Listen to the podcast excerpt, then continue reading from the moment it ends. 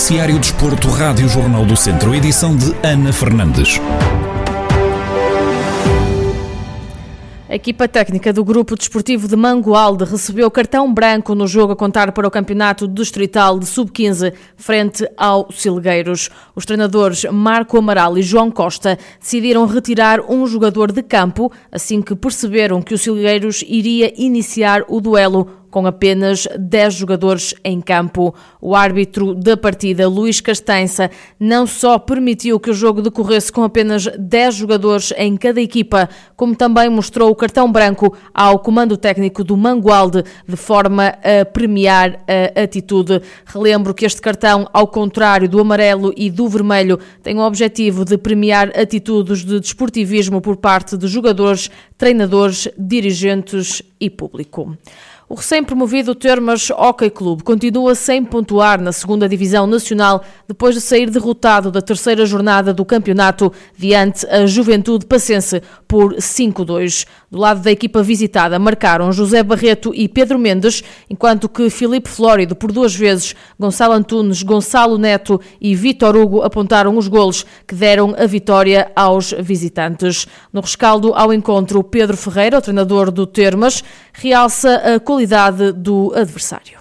Em termos, em termos de moral, acho, acho que, que, é trabalhar aquilo que tem sido feito no sentido de, de continuarmos uh, o nosso trabalho diário, porque sabemos que o campeonato não é fácil uh, e, e, aquilo que acontecia no ano passado, uh, em grande parte dos jogos, com os jogos muito mais uh, pendor ofensivo por parte do Termas, não acontece. Obviamente estamos num campeonato diferente, mais competitivo, com equipas mais fortes e mais equilibradas. já sabíamos, e ainda por cima o nosso início de campeonato não foi, não foi o sorteio não foi foi simpático para nós, já sabíamos que ia ser um, um início de campeonato muito complicado.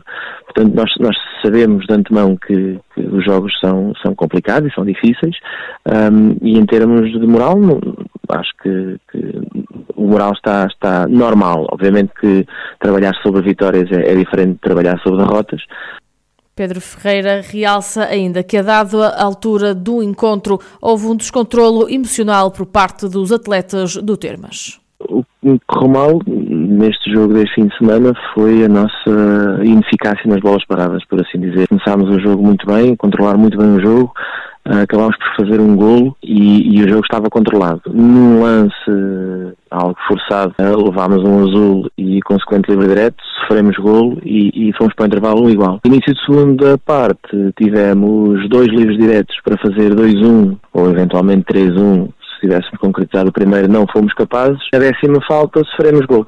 2-1. Quando tudo previa que, que fizéssemos nós o 2-1, acabámos por sofrer gol e, e pronto, eh, depois, depois acabámos por sofrer um 3-1 uh, eh, e o jogo ficou ali um bocadinho descontrolado de forma emocional da nossa parte. A terceira jornada da segunda Divisão Nacional, o Termas Hockey Clube amealha a terceira derrota consecutiva e está, por isso, na última posição da Zona Norte do campeonato. Passamos agora ao futsal. O São Martinho de Mouros venceu na recepção ao Viseu 2001B por quatro bolas a uma, em jogo da terceira jornada da terceira Divisão. Os vizienses que entraram em campo na liderança do grupo da Série C com seis pontos foram batidos pelo grupo de Rezende, que com esta vitória iguala na classificação com seis pontos. No rescaldo à partida, ouvimos o treinador do São Martinho de Mouros, Maranhão Neves, que diz que a equipa não entrou bem no encontro. Curiosamente não andamos muito bem no jogo. Isto, é, este é um jogo completamente diferente do, do, do primeiro jogo. O Viseu faz zero com toda, com toda a justiça. E não, não tivemos uma boa resposta à, à entrada fulgurante com que o Viseu, o Viseu entrou. Sinceramente também não estava à espera que ele nos pressionasse. Até foram um bocado, foram um bocado pressionantes. A partir daí a equipa reagiu bem, a equipa começou a tomar conta do jogo, fomos claramente melhores. A partir daí, claro, como tudo, e neste suporte é importante também dizer, é preciso também ser feliz. Poder ser feliz. Nós faltavam menos de um minuto para acabar a primeira parte, estávamos empatados um minuto, com o jogo em aberto. Fizemos 2-1 a 50 segundos, penso, do, do, fim da primeira parte, isso marcava o terceiro gol, acabar não quase em cima do, do, apito, do apito final para acabar com o intervalo. Temos um certo, pronto, mais confiança. Maranhão Neves volta ainda a falar sobre a escassez que tem no plantel. Ah, é aquilo que tem acontecido desde o início do campeonato, acho que temos sido temos sido, de facto, uma equipa, uma equipa forte. a única coisa temos aquela limitação que, que, temos, que temos falado, não é? e que continua, e que não sei quando é que se vai. Há três jogadores, há três jogadores que, que, que estão de fora, e não sei quando é que se poderá contar com eles. Mais uma semana, duas no máximo, pelo menos um deles, os outros não sei.